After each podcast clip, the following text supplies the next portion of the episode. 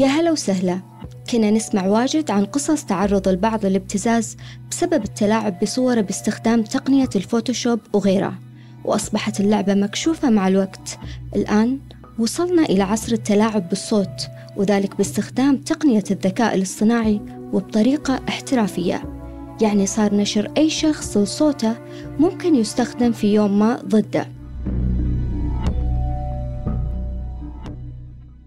هذه التقنية لقاها المجرمين وسيلة فعالة في الحصول على الأموال دون الوصول لهم وتحديد هويتهم وشلون تتم هالحيلة؟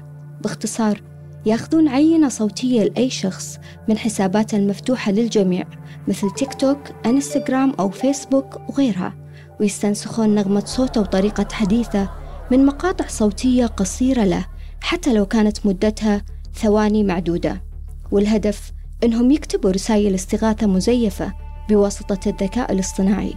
طبعا النتيجة صوت طبق الأصل من صوت الشخص المراد ابتزاز ذويه وقعت مؤخرا قصص عدة من هذا النوع سمعنا عنها بالأخبار. نذكر منها أم استهدفوها محتالين كلموها من رقم مجهول بعد ما استنسخوا صوت بنتها المراهقة عبر الذكاء الاصطناعي وطلبوا منها فدية كبيرة.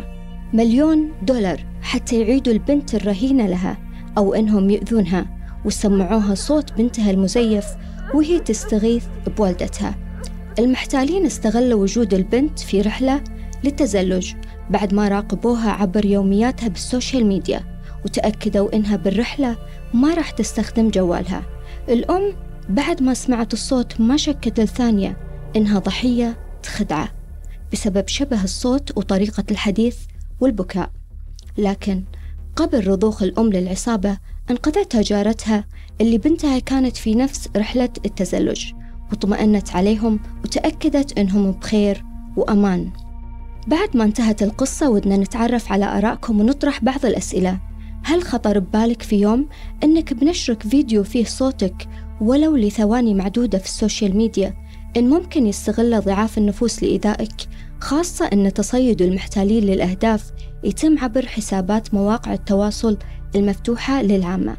قبل كانت العصابات تحتاج لعدد كبير من المقاطع الصوتية لاستنساخ صوت شخص ما لكن اليوم ومع تقدم التقنيات أصبح من السهل محاكاة أي صوت بالاعتماد على مقطع مدته بس ثلاث ثواني. البعض أصبح يتفق مع ذويه على كلمة سر بينهم في حال الشك بالمتصل أو سؤال يستخدمونه الأهل في حالات الطوارئ وما حد يعرف جوابه غيرهم سويتوا هالشي ولا بعد هل تكلمتوا في هذا الموضوع مع أبنائكم خاصة اللي عندهم حسابات إلكترونية عامة؟ هل وعيتوهم بعدم قبول صداقات من قبل أشخاص غير معروفين؟ هل نبهتوهم بخطورة مشاركة صورهم الخاصة وبياناتهم عبر مواقع التواصل الاجتماعي وحتى الألعاب الإلكترونية والشك بأي اتصال يرد بالرقم دولي أو مجهول.